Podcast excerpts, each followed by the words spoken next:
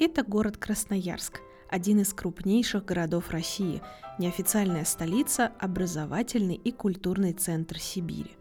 Более 17 тысяч промышленных предприятий и учреждений, второе место в России по насыщенности супермаркетами, 29 вузов, знаменитый национальный парк Красноярские столбы, Красноярская музейная биеннале, которая проходит раз в два года, и ежегодная музейная ночь – все это про один и тот же город, про Красноярск. А на Стрелке, в историческом центре города у слияния Енисея и Качи, неподалеку от остановки общественного транспорта гостиница «Октябрьская», прямо между зданием филармонии и недостроенным небоскребом, в здании в стиле советского модернизма находится музейный центр «Площадь мира» – по адресу Площадь Мира, дом 1. Именно туда сегодня и отправилась наша Лена Темичева. Ну а я, Женя Гулбис, рассказываю вам в этом выпуске исключительно закадровые истории. Давайте остановимся на набережной, полюбуемся на пароход «Святитель Николай» и добро пожаловать в Площадь Мира! –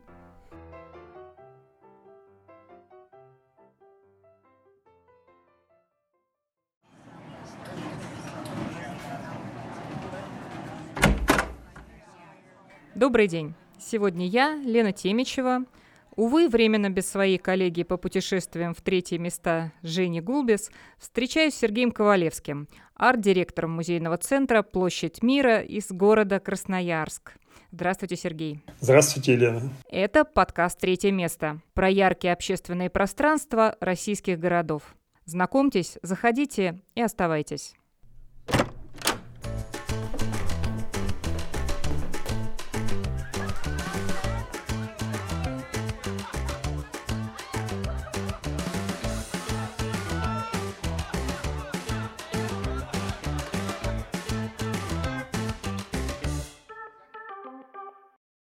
Итак, мы в музейном центре «Площадь мира» в Красноярске. Сергей, расскажите, пожалуйста, что здесь сегодня происходит? Сегодня у нас практически первые дни после вернисажной такой недели гонки, когда мы открыли подряд, ну фактически там с разрывом в 3-4 дня, две очень интересные выставки. Выставка классика современной фотографии Николая Бахарева, который всю жизнь живет в городе Новокузнецке и все последние лет 20-30 выставляется на Венецианской биеннале, в парижских галереях. И вот этот парадокс долго нам не давал покоя. Наконец-то мы заполучили его классическую серию «Отношения» и с его участием открыли фантастическую эту историю. Они, конечно, можно долго рассказывать, но на сайт надо заглянуть, посмотреть. И вторая выставка сразу после него – это проект Леонида Тишкова. Этот художник, он московский фактически, с уральскими корнями очень известный, тоже участник всевозможных биенналей в мире. И мы открыли поле его отца, или в поле моего отца, так называется проект. Это такое глубинное, экзистенциальное исследование личной истории семейной, превращенное в абсолютно общероссийский космос. У нас там планета летает. Сергей, ну расскажите нам чуть-чуть поподробнее в целом про площадь мира, кто и когда открыл это пространство. Я знаю, что история богатая, но не, но, но не длинная, да. и название, Богатая. и концепции. Ну, это очень своеобразный музей, и чтобы его назвать музеем, э, должны были пройти многие годы. Это 13-й музей Ленина Советского Союза последний вообще, открытый при советской власти. Это как-то очень символично. Это был с иголочки огромный комплекс, построенный в 87 году, просуществовал в этом статусе, наверное, три года, четыре, и в 91 году прекратил свое существование, как филиал Центрального музея Ленина, там ордены ЦК КПСС, идеологии все и прочее, прочее. И вот Наследство это... осталось огромное количество разных скульптур, знамен, но не музейные экспонаты, как я понимаю. Да, это поразительный совершенно феноменальный музей, в котором не было ни одного подлинника. А это на минуточку там 5000 квадратных метров экспозиции и 10 еще всякого обслуживания. Это абсолютно виртуальный музей для своего времени. Вот тогда даже слова такого никто не знал. Вот, а он был, как, как тот суслик. Имея такое фантастическое наследие, конечно же, прежде всего, современные визуальные практики должны были туда прийти, они благополучно пришли. И как-то все так началось буквально с 93 -го года. Произошло учреждающее событие, как говорят философы. Это первый, наверное, российский фестиваль современного искусства, общероссийский. Он локализовался у нас. Ну и потом поскакали мы дружно все вместе, экспериментируя. И постепенно становясь э, вот в этом огромном пространстве, такой площадкой, платформой современного искусства, современной культуры, ну, на основе все-таки визуальных каких-то жанров и форм, да, ну и к ним примыкающих перформативных, театральных, концертных и так далее. В итоге сегодня ну, без ложной скромности можно сказать, это крупнейшая в России площадка, платформа, мне больше нравится слово, ну, современной визуальной культуры, тире искусства. Почему так называется Площадь мира? Не сразу он так назвался. КИЦ он назывался сразу же в первые пореформенные годы, культурно-исторический центр. А потом захотелось чего-то более осязаемого, хотя это название привилось в городском просторечии, вот оттуда сейчас клещами не выдержишь, киц, киц, киц, говорят на всех уровнях, всякого уровня образования, но мы все-таки пошли на этот шаг. Дело в том, наш фактический адрес – площадь Мира 1. Это угу. фактически единственное даже здание на этой площади, которое построили тоже коммунисты поздние для вот этого ансамбля, гигантского крупного ансамбля, вместе, причем за рождение города Красноярска. Это парадоксальная смена вот как бы форматов. И он, мы все время получали письма все эти годы, а потом смотрим, слушай, ну прекрасное же название, Площадь мира, да и один очень хорошо, это такое одиночество во времени. И Площадь мира на самом деле это такой символический посыл э, того, что в таком вроде бы далеком сибирском городе, в глубине в какой-то, да, с нашей страны, есть мировое пространство. Вот это очень такой парадоксальный факт, на котором я все время настаиваю. Поэтому решили, ну, прекрасный бренд. И самый важный, не придумывать ничего, а просто вот оно само так случилось, знаете. Это пространство высказало так. Ну, мы понимаем, что в Брежневскую эпоху были такие идиомы, там борьба за мир, но русское слово «мир» чем хорошо, что оно и планету тоже означает. Вот. Ну и покой прекрасен, кто бы сегодня не мечтал об этом. О да. Скажите, сохранило ли это пространство какое-то наследство вот того первого музея Ленина, Теперь да, ну, во-первых, само есть какая-то реплика или что? Да, да, да, да, да, конечно. Вы даже больше говорите об экспозиции того времени. Героическим усилием мы сохранили примерно тысячу квадратных метров. Ну, это довольно много такой постоянной экспозиции. Долго к ней не прикасались, так очень точно очень туда заходили. Ну, такой, знаете, целый этаж в нашем четырехэтажном корпусе, комплексе. Целый этаж, который посвящен как раз э, уже коммунистическому учреждающему событию, 17 году. Вот в эпохе революции. Он стоял-стоял, но он такой навороченный, там куча всякой интерактивности по тем временам, до сих пор работающей ручной механики и всего прочего. Очень дорого-богато даже сегодня. Вот. И в семнадцатом году, в год столетия революции, мы пошли туда с открытым забралом на эту площадку и, в общем, сделали там, как нам кажется, очень удачный проект по такой, знаете, револаризации, реконструкции инверсии этого всего вот музея революции с точки зрения коммунистов. И теперь у нас там два музея, на самом деле. Первый мы не, ничего не тронули, мы просто нашли в нем, знаете, зазоры, и проект так и называется «Советская изнанка в зазорах идеологии». Вы видите версию 80-х годов истории России и в то же время нашу такую историю советской повседневности. И все это так дважды уплотнилось и, в общем, создало очень своеобразное пространство, о котором можно долго рассказывать. Мы премии получили лучшего проекта года музейная за эту реализацию. Ну и до сих пор радуемся и водим зрителей туда. Зачем в целом к вам приходят люди, Сергей, вот сегодня, в наши 2020-е годы? Во-первых, на, очень просто надо отвечать на ваш вопрос. Есть какая-то часть нашего населения российского интерес к современной культуре. Как правило, это молодая аудитория, которая уже давно, в отличие от нашего детства, не имеет барьеров в информационном поле. Они видят, как мир устроен, ездили до какого-то времени туда. И, естественно, интерес вот к этим современным мировым практикам культуры, визуальной, музейной, он, в общем, естественен, да, посмотреть, как там чего в мире. И мы привозим, очень часто привозили международные проекты, там с Венецианской биеннале два павильона привезли практически в синхроне в течение года. И это, в общем, тоже ответ на миссию площади мира. Ну, а если по существу отвечать, как бы философски, психологически, экзистенциально, ну, человек приходит за другим опытом. Кстати, архитектор этого пространства, один из авторов, Демиханов, красноярец, он после того, как свергли власть большевиков, начал такую версию объяснять, что же он сделал Моей целью, говорит, было построить пространство абсолютно не похожее ни на что в городе Красноярске. И поэтому это навороченный интерьер, ну и экстерьер у него такой очень бруталистский. И вот человек туда шел, чтобы попасть в другой тип пространства. И на самом деле это большая доля правды в этом есть. Но и мы усугубили эту, так сказать, инаковость. Перечислите несколько основных каких-то ваших форматов из событийки. Мы первые в России привили формат музейной ночи. В 2003 году это была абсолютно наша инициатива. Никто нам медаль за это не дает пока, но я вам говорю про это. Это правда подтверждается фактами. Вот. И мы стали таким лидером э, на абсолютном пустоте в этом жанре. И до сих пор Красноярская музейная ночь мы дважды проводим. Очень популярный формат. К нам приходит море молодых людей. Вот. Ну, а если говорить в профессиональной сфере, мы тоже, в общем, инноваторы в таком формате, как биеннале. Мы впервые в России учредили биеннале, причем сделали ее музейной. Ну, это такой стык музеев и современных художников. И вот с 1995 года продолжаем ее длить. Старейшая биеннале теперь в России – вот. И это тоже наша, в общем, заслуга, и премии там всякие за это получали, признание экспертов, ну и как-то развивали этот проект. Это вот так по-крупному. А дальше мы придумали, например, третий формат. Э, ночная экскурсия очень популярной стала. Это с фонариками вводим э, по несколько После раз. После закрытия музея. Да, да, да, да. Почему-то люди на это очень падки. Я вот даже смеюсь, зачем? Ну, невозможно в плохом свете смотреть шикарное искусство.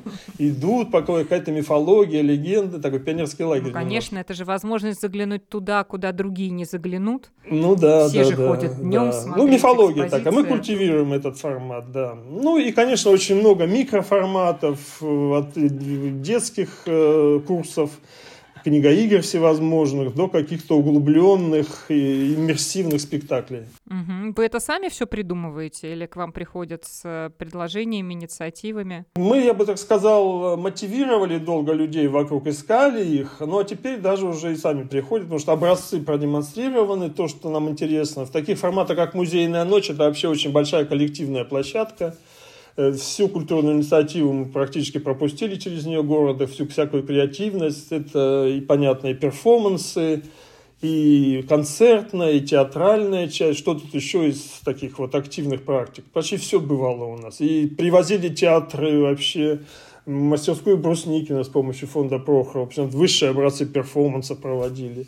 И премьеры кино на семи экранах, там, китайцев Яна Фудуна. Ну, в общем, тут можно долго перечислять.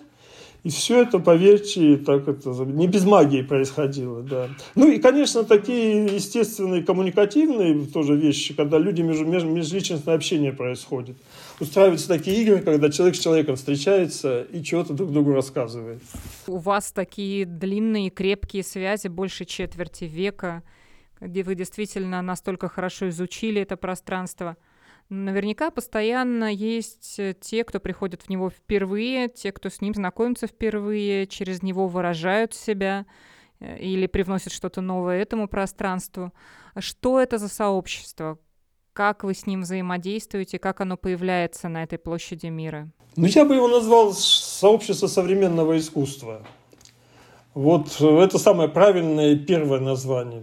Кто его составляет? Вот это интересный вопрос. Ну, прежде всего, наверное, художники. Какие художники? Вы знаете, разнообразные. Вот у нас очень яркий пример на ваш. Вот мы открыли в так называемом зале полиэкрана, это самый черный у нас зал, на самом верху, последний, выставку Леонида Тишкова которому через месяц исполнится 70 лет. Но он выглядит, там, не знаю, на 50. Вот искусство, оно еще, так сказать, помогает сохранять молодость. Вот. И мы, он вступил в диалог с этим пространством, со своим как бы структурированным уже проектом, который в Москве показал, в Екатеринбурге. И оно абсолютно изменило его проект, превратило его в нечто новое, сохранив, конечно, все посылы.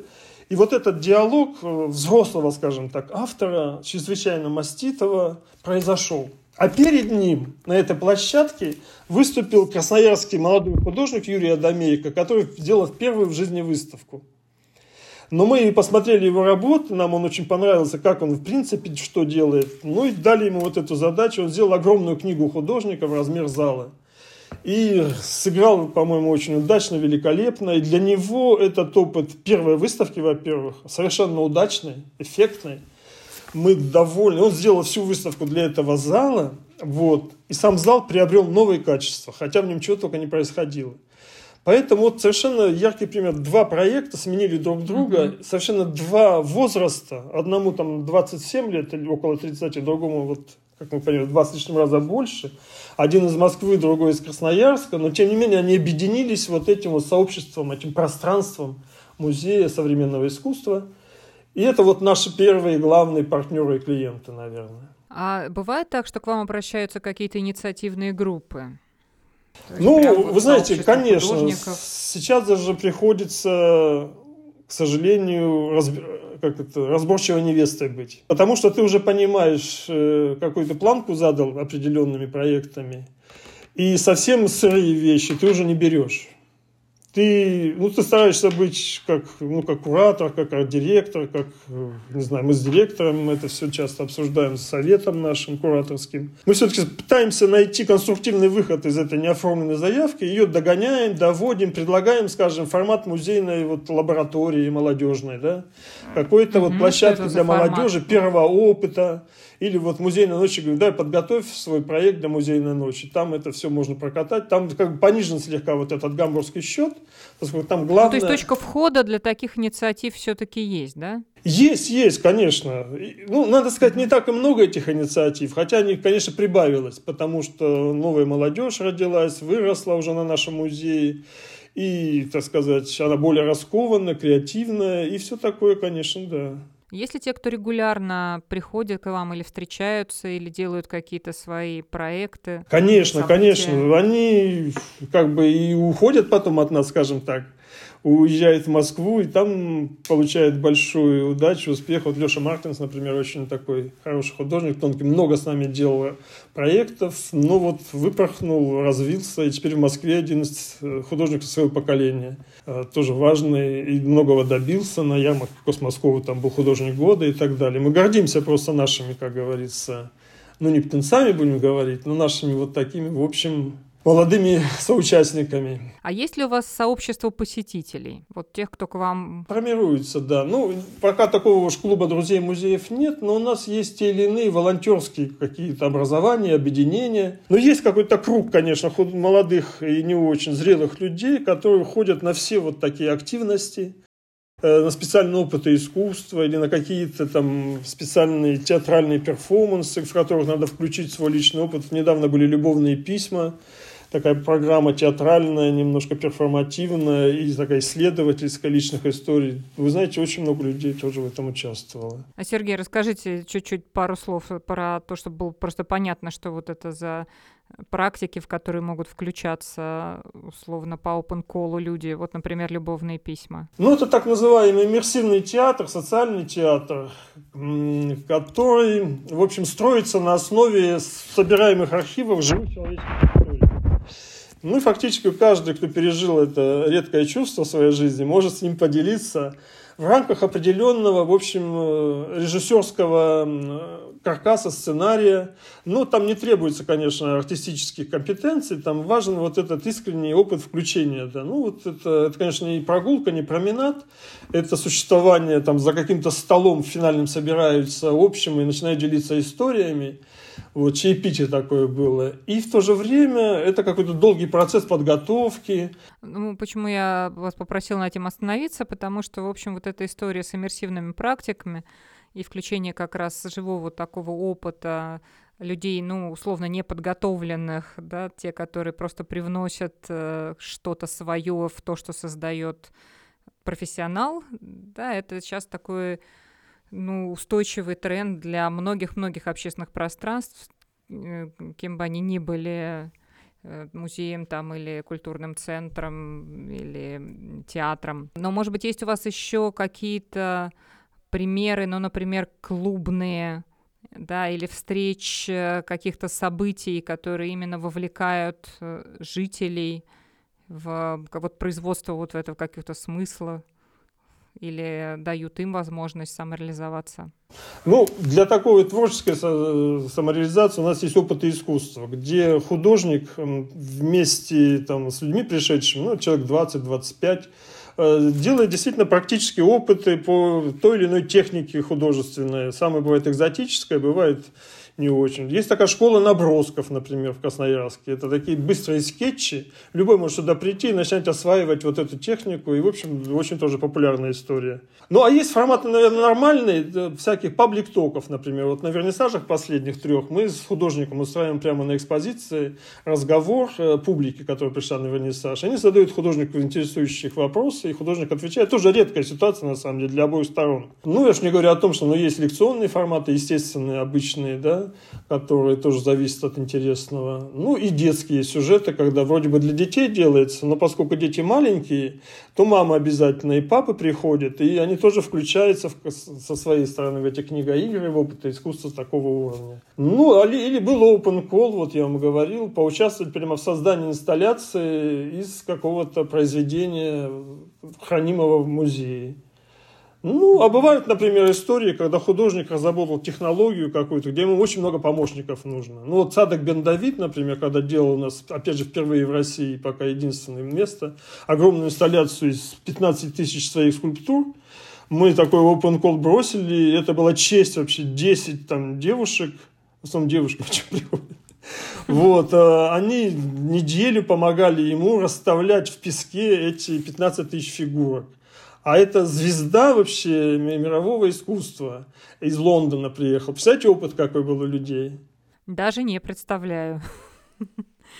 Вот у вас называется площадь мира, а саму площадь вокруг музея вы как-то задействуете? Да, вот спасибо большое за вопрос. Это самое вкусное, что, что нравится мне. Есть такой жанр паблик-арт, да, современное искусство в общественных пространствах. Вот вы будете смеяться, мы тоже зачинатели этого жанра. В 93 году на том самом фестивале «Новой территории искусства» был крупнейший паблик-арт РФ. Московская группа молодых архитекторов, сейчас все они маститые московские архитекторы. Они сделали огромного сфинкса у нас на паперти, вот, и это такой иконический объект, который так вот начал эту линию гигантских паблик-арт и, и камерных микроурбанистических инноваций.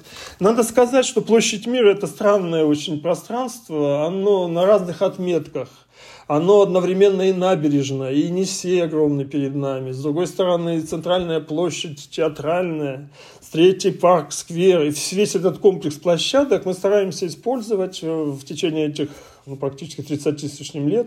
И там уже какая-то энциклопедия а, этих паблик-арт-объектов. Сегодня крупнейший, наверное, в Красноярске паблик Это ротонда памяти и славы, два года она у нас стоит, и так ужасно радует меня лично как автора, одного из авторов, ну и просто и людей. Это самая популярная летняя площадка для горожан. Давайте тогда уже пойдем скорее по вашим залам и внутрь, вы познакомите нас с тем, что находится вот в этом огромном и, конечно, в поражающем абсолютно комплексе. Музейный центр Площадь Мира – это целых четыре этажа, и на этих четырех этажах расположились десятки залов самого разного типа и размера, от грандиозных до прямо крошечных. И в каждом закутке этих двух с половиной тысяч квадратных метров выставочной площади точно можно найти что-то интересное. Итак, мы гуляем по площади мира с Сергеем Ковалевским, арт-директором. Сергей, давайте проведем для наших слушателей аудиоэкскурсию. Вот мы входим в ваше пространство. И что мы видим? Ну, вы видите огромный аванзал, так называемый. Это крупный холл, многоэтажный, фактически трех-четырехэтажный такой атриум, да? И в нем стоят большевики – и когда вы поднимаетесь на небольшую такую площадочку, точнее большую, немножко по лестницам там пол, пол, полметра вы поднимаетесь, вы оказываетесь на абсолютно красной площади. Вот это, наверное, архетип наш с вами как бы общий с Москвой. В каждом городе, наверное, есть Красная площадь. И вот мы сделали такую инсталляцию фактически, но она уже стационарная такая площадка. Это красный-красный ковер, в центре которого стоят так по щиколотку утопая шесть большевиков, таких молодцеватых, бронзовых атлетов, молодых. Узнаются Ленин и Крупская, но еще парочку-троечку людей мы тоже, в принципе, знаем, но они не столь известны всей стране. И вот это первый жест такой мощный, такие граждане этого музея, хозяева. Но раньше к ним поднимались по ступеням, и они были на постаменте, поднятыми над людьми. Мы выровняли, так сказать, точку отсчета, и теперь мы на одной как бы, ступеньке с ними, они даже ниже. Это, мне кажется, очень такое символическое послание через ну, тактильный опыт каждого, кто туда попадет. Над головой у нас сейчас висит такая машина зеркальные нейроны. Мы всегда стараемся в этом большом холле делать крупные инсталляции. Это не всегда получается, поскольку очень затратно, но вот сейчас еще у нас достаивает эта инсталляция с последней биеннале. Ну и, короче, после вот этого крупного пространства где на стене сохранилась часть надписи «И мы перевернем Россию», что для нас тоже символично очень. Мы тоже в каком-то смысле переворачиваем Россию, но культурно стараемся это делать, да, так сказать, без лишних социальных, так сказать, экспериментов. Да. Но переворот России нас постоянно сопровождает. Тут же над головой вы видите девочку, которая ходит по стене постоянно, она уже перевернута. Ну и все остальное путешествие, в которое мы вас зазываем, оно фактически перевернет ваше сознание, ну, если не с ног на голову, то с бока, справа налево, там, сзади наперед и так далее, и так далее. И вот из этого большого светлого пространства мы попадаем в абсолютную темноту, в пещеру, в такую панораму воскресения на площади. Это тоже такой важный комплекс соединения старой экспозиции с новым подходом мы сохранили все, но изменили совершенно как бы контекст и ситуацию. И вы погружаетесь фактически в такой бассейн человеческой телесности, да простят мне это слово, но это фактически раньше был музей восковых фигур, ну гипсовых только по материалу. Угу. И там 20 персонажей глухого российского городка, на Волге причем, там весь смысл будет показать, где Ленин рождался, не на Енисей. Угу. И вот он такой унылый, серый, там жандармы какие-то издеваются над инородцами, каких-то арестантов ведут. Великолепно совершенно с точки зрения вообще зрелищности театр. Но немножко устарел по своему смыслу, по технологии. Вот это мы все изменили, добавили, углубили и сдали голоса. И теперь это такая, в общем, сюрреалистическая театральная постановка, в которой вы заходите и оказываетесь внутри этого театра, такой иммерсивный совершенно. Инсталляция, я, в общем, многоточие ставлю, дальше много очень могу рассказывать. Да, вы не рассказываете всех секретов, нам же, конечно, хочется, чтобы наши слушатели побывали в этих местах, о которых мы рассказываем, но крупными штрихами. Если крупными штрихами, в чем своеобразие достигнутого нами уровня? Мы добились многослойного пространства. Ну, и этому благоволило очень пространство, доставшееся нам наследство от проектировщиков музея Ленина, поскольку они оставили очень много пазух, очень много дополнительных технических пространств, в которые, ну, с развитием технологий, так скажем, мы могли теперь входить. И у нас теперь появилось второй музей, параллельные пространства. Они секретные такие, они под полом у нас есть, где человек может кататься в пространстве 80 сантиметров на тележках и такой опыт переживать совершенно немыслимо ни для какого музея. Человек может зайти за стену, которая, казалось бы, ну, в здании ничего нет, но там открывается такая узкая, самая узкая в мире галерея шириной метр. Ну, это по факту, действительно, вы не найдете в мире очень много таких пространств длиной 20 метров, шириной метр. Там мы выставляем скелетов своих шкафу, как англичане шутят. Потом у нас появляются целые галереи параллельных пространств, где у нас музей революции, там военная выставка, глубокий тыл мы недавно открыли. Вот, и практически на каждом этаже, в каждом пространстве есть дубль, такая параллельная вселенная. Оно, как правило, темное. И таким образом в музее соединяются два, две стороны, темная и светлая. И для нас это принципиально и концептуально. Но если в светлое выставляются в основном временные выставки, то темные это такие вот хранилища, инсталляции постоянные какого-то нашего архетипического сознания. Ну а что там в архетипе у нас? Это 20 век со всеми его катастрофами, с войной, с революцией, с афганской войной у нас отдельный есть раздел. И все это очень увлекательно и телесно, я бы хотел сказать. Там очень интересно детям быть, потому что это такой специальный опыт страшилок. Там, мягко скажем, mm-hmm. на их языке. Но в то же время достаточно много тонких и сложных вещей, и трагических, и иногда веселых. В общем, собран такой баланс. Это фактически музейная составляющая, вот такая темная, а светлая – это выставочная. И вот они друг с другом все время разговаривают, иногда незаметно, а тот, кто вслушается в эту речь, тот получает очень объемную картину. А, Сергей, как вы сами попали в это пространство? Как вы вообще занялись э, общественным пространством? И была ли площадь мира первое для вас общественное пространство? Фактически, наверное, да. Да, можно так сказать. Ну, как место работы, хотя я до этого работал в архитектурном институте, в академии. Я преподаватель архитектуры был, и исследователь архитектуры, и сам архитектор по образованию. Ну, меня всегда влекла вот эта вот граница между искусством и архитектурой. Мне все время хотелось заниматься концептуальной архитектурой. Тогда, вы знаете, бумажная архитектура уже расцвела угу. в журналах японских, скажем так. Не в России, совершенно не в СССР. И вот это движение какой-то умной, смысловой, поэтизированной архитектуры, у меня вот это мой профиль был. Ну, а реальной практики для этого и в России не было, да и в Красноярске тем более. Поэтому либо ты преподаешь и фантазируешь со студентами, либо идешь вот в такой появляющийся, зарождающийся музей, который стоял на перепутье. И там возник коллектив, директор очень прогрессивный, Михаил Шубский, философ по образованию. Появилась еще его замдиректора культуролог Анна Глинская. Вот она меня пригласила, говорит, давай приходи, что-нибудь будем придумывать интересные выставки. Ну и пошла-поехала вот эта история с любовью к инсталляциям, к пространству. И затянула меня, перетащила на работу туда. И вот с 93 -го года я в том или ином качестве работал, а в 97-м перешел на постоянный. И вот это довольно большой уже срок жизни.